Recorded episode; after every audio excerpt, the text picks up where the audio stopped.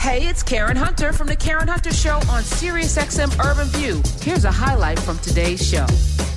Uh, we're in a strange, strange, strange period of time, which I am both um, disconcerted, a little disturbed at the same time, optimistic and excited because out of chaos uh, comes possibilities. Out of manure can grow some amazing things, and I'm here to grow some amazing things. Today is also the birthday of James Baldwin, who was born on this day in 1924 in New York. James Baldwin. Um, so I want to start off with a clip from James Baldwin. Uh, he gave a speech at Cambridge. I think William F. Buckley um, held an event there. I think it was the 1960s, 1960s. Yeah, it was black and white and James Baldwin is holding court with the Brits, you know. And uh, in in this speech, he said this. Smith, play it. When I was growing up, I was taught in American history books that Africa had no history, and neither did I. That I was a savage, about whom the less said the better, who had been saved by Europe and brought to America. And of course, I believed it. I didn't have much choice. Those are the only books there were. Everyone else seemed to agree. If you walk out of Harlem, ride out of Harlem downtown, the world agrees. What you see is much bigger, cleaner, whiter, richer, safer than where you are. They collect the garbage. People obviously can pay their life insurance. The children look happy safe. You're not. And you go back home. And it would seem then, of course, that it's an act of God, that this is true, that you belong where white people have put you. It is only since the Second World War that there's been a counter image in the world. And that image has not come about through any legislation on the part of any American government but through the fact that Africa was suddenly on the stage of the world, and Africans had to be dealt with in a way they'd never been dealt with before. This gave an American Negro for the first time a sense of himself beyond a savage or a clown. It has created, and will create, a great many conundrums. One of the great things that the white world does not know, but I think I do know, is that black people are just like everybody else. One has used the myth of Negro and the myth of color to pretend and to assume that you are dealing essentially with something exotic, bizarre, and practically, according to human laws, unknown. Alas, it is not true. We are also mercenaries, dictators, mm. murderers, liars, we are human too. Hmm. What is crucial here is that unless we can manage to establish some kind of dialogue between those people whom I pretend has paid for the American dream and those other people who have not achieved it, we will be in terrible trouble. I want to sit in that for a second because I, I, I have a question for everyone. How big is your vision?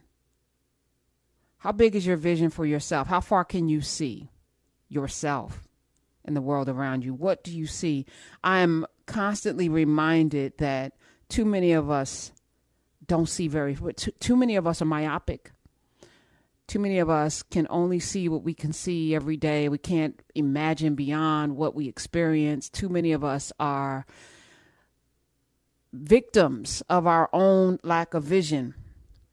And the word says, My people will perish for lack of vision. I want no one to perish. So I need you to think a little bigger. I had a conversation today. Y'all know I'm juggling many things. Um, so I have a lot of meetings, which I absolutely hate. I hate meetings. I hate meetings, uh, but I know that they're necessary sometimes.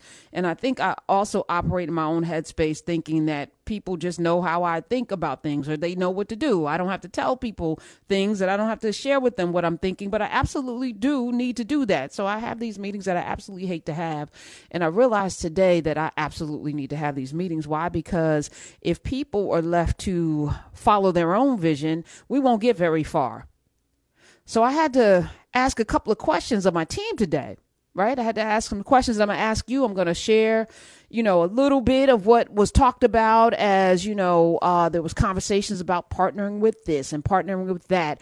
And yesterday we, we had an amazing conversation with Don Calloway and Omi Bell that spilled out over onto, uh, into Nubia and onto YouTube. We did an after show uh, because we weren't finished talking. And it was in the same space, you know, as we attempt to build something as if nothing has ever existed before. First of all, that's the first problem. When James Baldwin says, you know, um, he didn't know that his people had a history because all he was taught was that you know he comes from a savage race if you if you go to school if you went to school at any period of time you would hear about phyllis wheatley talking about or writing about the first uh, so-called black poet in this country in the 1700s writing about a dark continent that she uh, came from as a child, as a baby, in the hold of a ship. How could she know how dark a continent it was when she came of age here and was literally uh, paraded around the country and around the world as a as an anomaly, right? Someone literate, as if the people from whence she came didn't invent writing, because they did. Paper, papyrus Writing was invented by the very continent that she came from. People putting words into action. Amen Ra. People writing that that that uh, was not uh, a parlor trick. It was it was endemic. It was part of the DNA of the continent that we all come from. So I just I find it interesting and also disturbing at the same time that the erasure of history is so prevalent uh, and that there's such a movement. Shout out to those uh, women that claim to be for liberty but are for bondage. Those mothers for liberty, they're for bondage because it's only in your lack of knowledge that you stay enslaved, right? So they're not for liberty at all. They're mothers for bondage. They need to change their name. And anybody that is, uh, you know, calling for this book or that book to be, re- be, be removed from a library, any governor like Suckerby Sanders in in Arkansas who wants to um, criminalize librarians having books available uh, because she deems them as inappropriate. Not that these children, if you feed them the right things, can come to their own conclusions about what is right is right and wrong. And how about you raise your children? how about you open the doors so that they can have conversations with you, so they can develop into full human beings? You can't shield them from this world. They have access to the internet, unless you're, you know, going to have one of them Koresh type communities, which are very prevalent coming up. Uh, but I was thinking about today because I'm like, partnerships are good with, you know, quote unquote mainstream entities, but why? Can't we build our own? I, I'm being patient. You know, I, I'm, I'm, I put together a 10 year plan. Like I'm willing to sit in this for 10 years and, until we can develop something because I remember a time when there was no, I, I remember when Twitter came. I remember it like it was yesterday when Twitter was a thing because I was at at Hunter College and I remember, you know, making it part of, you know, my assignments, you know, to have my students develop, you know, Twitter pages to, I was teaching a publishing class at the time and to promote books. And, you know, we were playing around with that and Facebook. And I remember, because it's within in the last two decades, that there wasn't one before then. And there have been things that have been here and not here. You know, the Vine is not here, and and MySpace is not here. Black Planet is here but not the same that it was before. There have been so many things that were huge. Blockbuster was huge. It was huge, and now it's gone because technology and vision and somebody with an idea kick the can forward because that's what we do as human beings. We don't stay dragging our knuckles and dragging people by the hair. We evolve, right? We should evolve. We should grow. We should grow. I want us to grow. But to grow, you got to see. You got to see a thing to be a thing. So representation matters, exposing yourself to different things, traveling, seeing that the world is tiny at the same time vast, that we all are very similar. I learned that at 18, spending the summer in Bermuda. Uh, my roommate's parents, her dad owned a, a store called um, Roosters. My dad owned a Hunter Corner store in Newark. They were very similar men. Her mom was a, a school teacher, brilliant woman. My mom was brilliant as well. And we had the same mom, same dad. She's in a whole other country. She's drinking Kool Aid, but she added ginger beer to her Kool Aid. You know, in East Orange, we had Kool Aid. They went bowling. I was in a bowling league in East Orange. She was she was bowling. We went bowling, and I'm like, I'm on this tropical island. I'm not going to the beach. I'm hanging out playing cards and going bowling. I could do that in Jersey. But you know what? The same people. Same people. People are people. So why should it be you and I should get along so awfully? Why? Why? So I was thinking about this today. Um, first of all, lack of vision. We need to see bigger. We need to see ourselves, whatever it is that you want to do 10 years from now, 50 years from now. If you haven't sat down and mapped out the next 50 years, even if you don't plan on being here in terms of what you want to see happen, but that starts today with the seeds being planted, the foundation being poured, the cornerstones being put into place. That starts today. Whatever it is you want to see or be. We give up too quickly. We sell out so easily because we're not used to sitting in something long enough for it to take hold. And even stocks, I look at um, Charlie Munger and Warren Buffett. People call them brilliant. No, they're patient and they're damn near 100 years old. so they've lived long enough to watch the thing that people always say, you know, you just stay in something long enough. And more importantly, they built something 60 years ago that is now worth a billion times more than what it was worth 60 years ago. And Warren Buffett still lives in Nebraska in the same house that he's raised his children in. He didn't feel the need to go out and do anything more, but that's a man that has what you call, you know, uh, patience which many of us do not. And I get it. You know, poverty uh, alters your brain, lack, a sense of lack. And this is what I want to also say just because you don't have doesn't mean you're not abundant. You know, like if you only reason why you are in lack is because you see yourself in lack. Lack is a temporary is a temporary condition. It's not your permanent position. It is temporary light and momentary. And it is until you decide that this is not who I am, which is why when you call up and you ask me how you doing, I'm awesome. I am awesome. I am abundant. I will say all of those things out of my mouth because that is exactly what I would, no matter what is going on in my day. And let me tell you, I have bad days. I have days when things do not go the way I want them to. And I try to talk myself. I don't try. I do. I talk myself into what is the lesson here or these things are just forcing me. Like today, something forced me into doing something that I wouldn't have done unless the people didn't push me to do it. And now other things are growing as a result. I made calls that I wouldn't have made. Complacency is the, is death. Being okay and comfortable in your lack is death. Being broke or poor, temporary, unless you make that your condition. 866 801 8255. So I wanted to start off, first of all, paying homage, paying honor to James Baldwin today, being his 99th birthday. But as you know, you know, I watch no cable news anymore. It's completely done. Not a single one, not a single MS or CN or definitely not the F word. I don't mess around with that too much uh, in my in my regular speech, but I'm definitely not to watch. So I watch CNBC, right? If I'm watching anything on TV that's not trash television, if it's not not Love Island UK or you know Queen's Men or whatever 5011 other things that I watch on television, which you hear about on Fridays on Foolishness Fridays, I'm watching CNBC.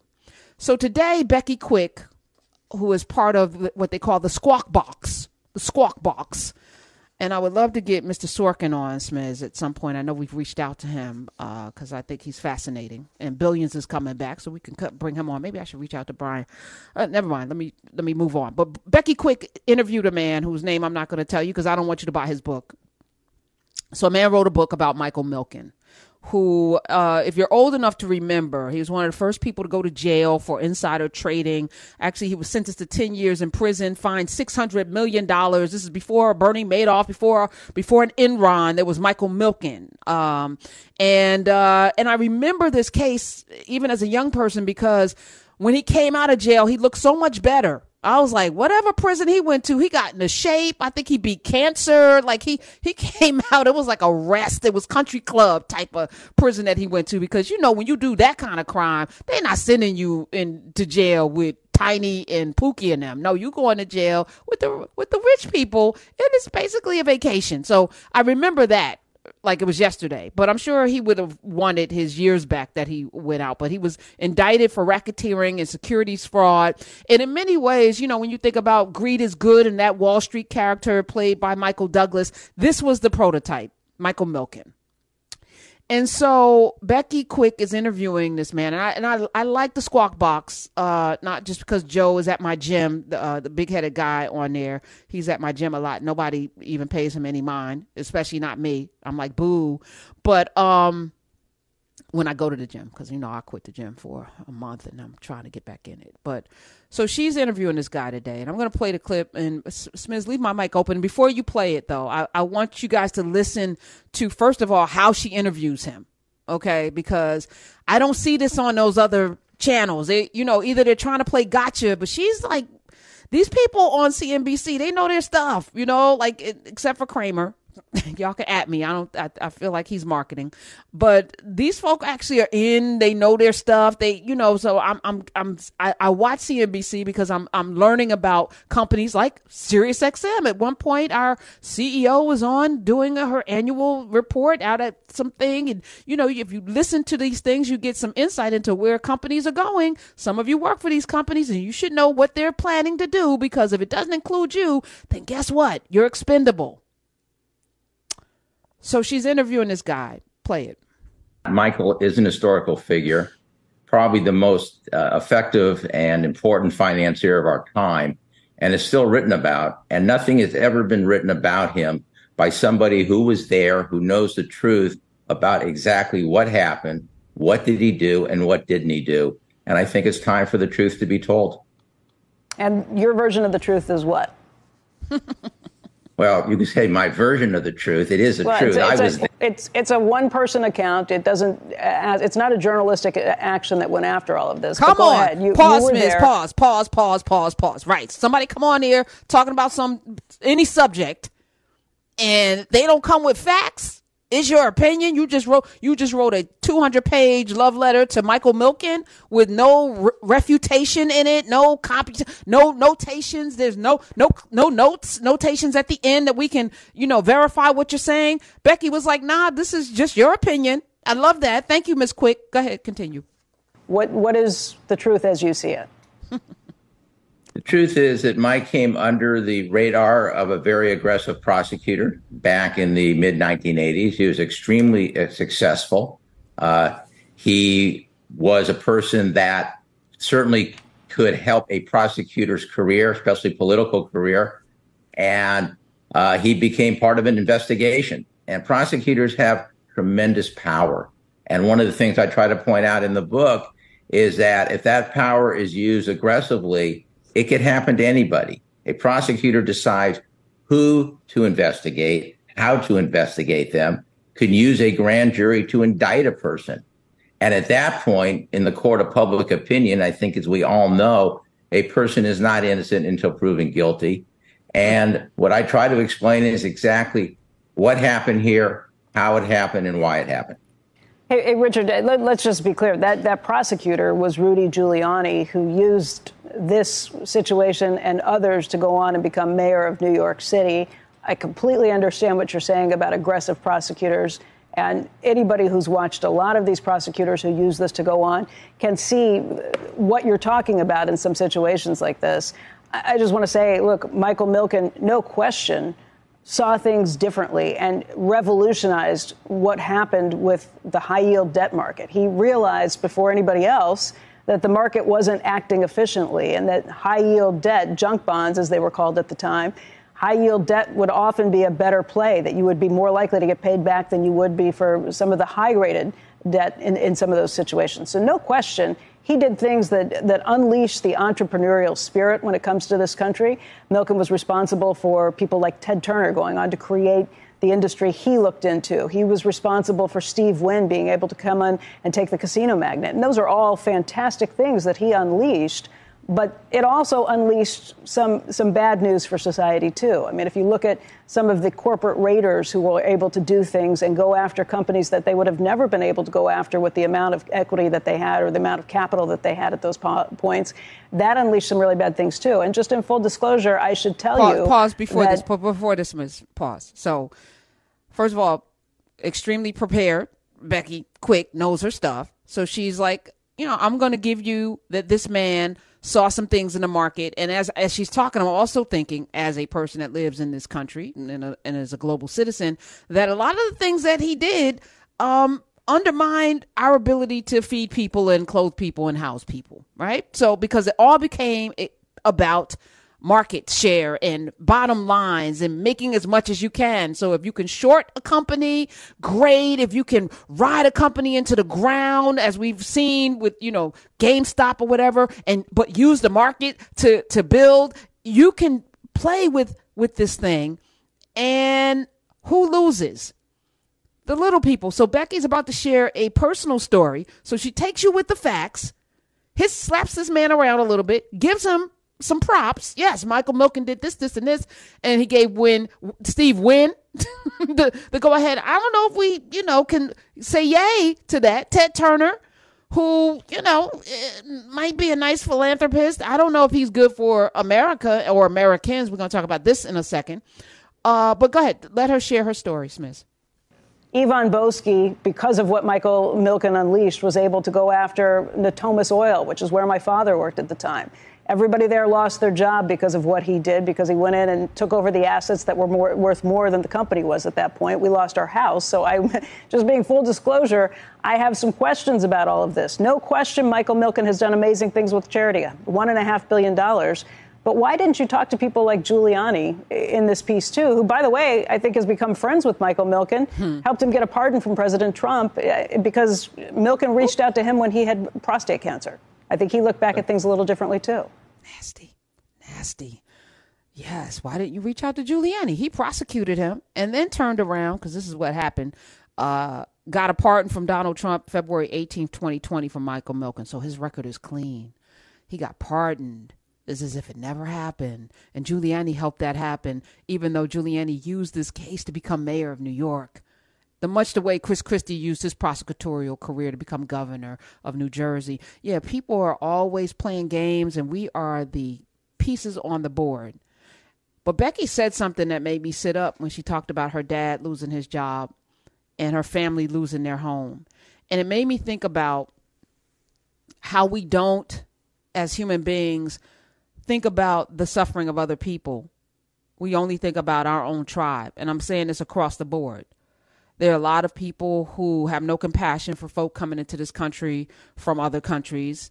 Uh, who who have melanin. There are people whose family came to this country, uh, but they'll say we came here the right way, as if there's a, a right way to escape uh, near death or to escape death or escape abject poverty. There's a right way. You you know what I'm saying? Like so because you went through during a time, maybe a period when it was easy to come in and now, now, you know, the last few years, people building a wall and things, you know, you now don't want people here. Or, or, you know, maybe you're black and you see, you know, your, your neighborhood being overrun with these people, you know, you're, you, you know, and they're coming in and they're, you know, they're making it, you know, they're, they're setting up businesses in your neighborhood, but you, you never did you know, but you're mad because somebody's coming here that we don't have compassion for the conditions of others. In that moment when Becky Quick was sharing about her dad losing his job because of somebody like a Michael Milken, Boesky, I think his name was, sure, you know, running a company into the ground so that regular ass people no longer have a job. And it was all a shell game for them. It's all pieces on a board for them. But for Becky Quick, it meant losing her home. And she felt that. Now, I'm sure she would look at her her career now and see that she's, you know, not that person that didn't have a home, whose dad, you know, fell on hard times, whose family fell on hard times, because she's now on CNBC being very successful, probably making millions of dollars, and that's great. But I think about how many Becky Quicks didn't come up out of a situation, how many people didn't come up out of a situation, and what is our responsibility as human beings to have compassion for one another. And I was thinking about this. I was thinking about this when I first started this show back in 2014. And it was primarily because I just finished a book with Keith Ellison, whose cousin was a lawyer for Owsley, Kentucky.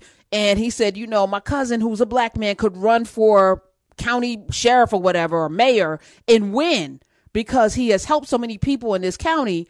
And, and he was saying that all people want is to be seen and to, you know, not be ignored, but also to matter, right? We all want to matter. When Keith Ellison said that to me, and he said, Did you know, Karen, the four poorest counties in America are predominantly white. And at that time, it was four counties in Kentucky, four of the, the bottom 10, the poorest counties in the United States of America were four of them were in Kentucky, including Owsley, and they were all 90, 94 to 99% white. The poorest people in this country, the people who have the like the worst, but I never had to consider that as a black person in America. And I'm be quite frank with you, I really didn't care because that's not my problem.